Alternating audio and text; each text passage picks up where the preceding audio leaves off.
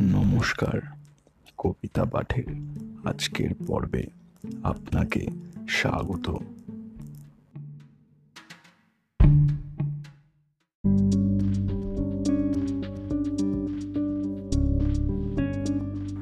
আজকে আমার নিবেদন কবি সুকুমার রায়ের বিখ্যাত চির নতুন কবিতা, একুশে আইন। কবিতা পাঠে আমি সাহেব।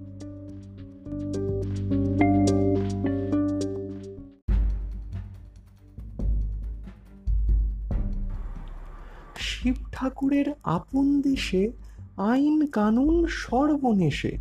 কেউ যদি যায় পিছলে পড়ে, পেয়াদা এসে পাকড়ে ধরে। কাজীর কাছে হয় বিচার, একুশ টাকা দণ্ড তার। সেথায় সন্ধে ছটার আগে হাঁচতে গেলে টিকিট লাগে। হাঁচলে পরে বিন টিকিটে দমদমা দম লাগায় পিঠে। কোটাল এসে নস্যে ঝাড়ে, একুশ দফা হাঁচিয়ে মারে। কারুর যদি দাঁতটি নড়ে, চারটি টাকা মাসুল ধরে। কারুর যদি গোঁফ গজায়, একশো আনা ট্যাক্সো চায়। খুঁচিয়ে পিঠে গুঁজিয়ে ঘাড়, সেলাম ঠোকায় একুশ পার। চলতে গিয়ে কেউ যদি চায় এদিক ওদিক ডাইনে বাঁয়ে রাজার কাছে খবর ছোটে, পল্টনেরা লাফিয়ে ওঠে। দুপুর রোদে ঘামিয়ে তাই একুশ হাতা জল গেলায়।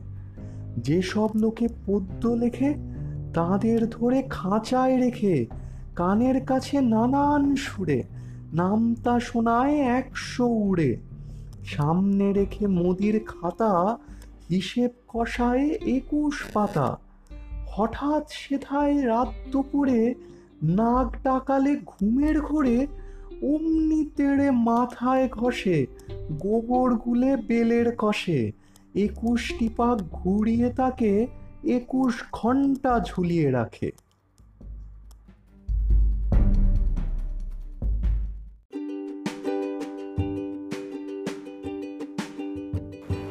শ্রোতা বন্ধুদের কাছে অনুরোধ, অবশ্যই জানিও কেমন লাগছে আমার কবিতা পাঠ।